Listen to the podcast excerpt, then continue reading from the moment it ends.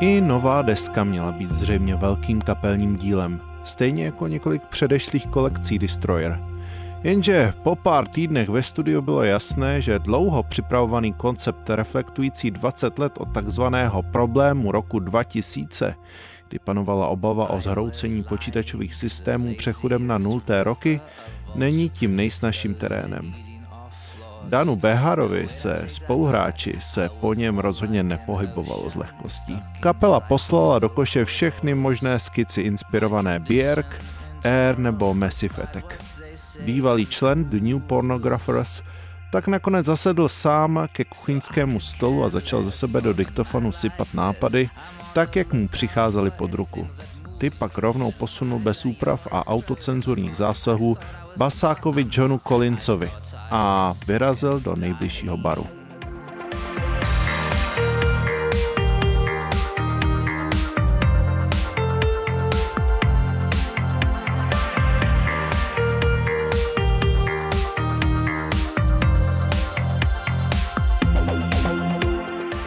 Místo progresivních výpadů šlo tedy, s deadlinem na krku, jen o to připravit co nejlepší sestavu písniček.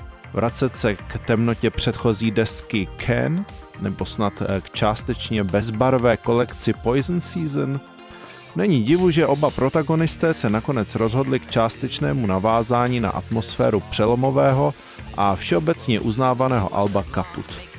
Což konkrétně znamenalo opět vytáhnout do popředí elektroniku – a s ní i výrazné osmdesátkové vlivy.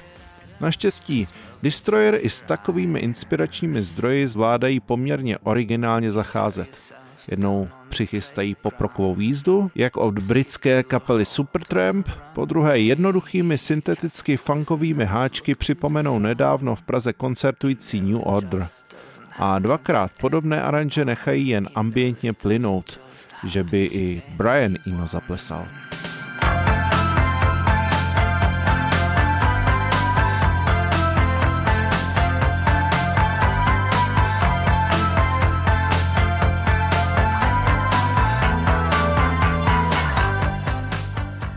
Svorníkem všeho snažení není jen hladivá elektronika, syntetická rytmika a občasné vpády elektrické kytary, ale především Danův charismatický vokál. Ten si totiž do jednoduše přístupných skladeb přichystal své zatím zřejmě nejkryptičtější texty. Jedni recenzenti odhadují z odkazů otvíráku Crimson Tide reference k událostem studené války. University Hill zase k autorově vzpomínkám na vlastní studia ve Vancouveru playground. Skid to a halt on the runway. You cast a poisonous look to the sun. You know it doesn't just happen. I když je heavy met plné odkazů, jako stačí se podívat na svět kolem sebe, vlastně ne, nikam se nedívej.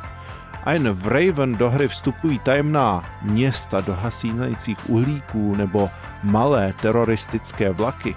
Deska je plná humoru, ten přichází ovšem tak nějak mimoděk a možná právě tak nakonec nejlépe ilustruje výslednou vyrovnanost jak samotných protagonistů, tak i 13. řadovky Destroyer.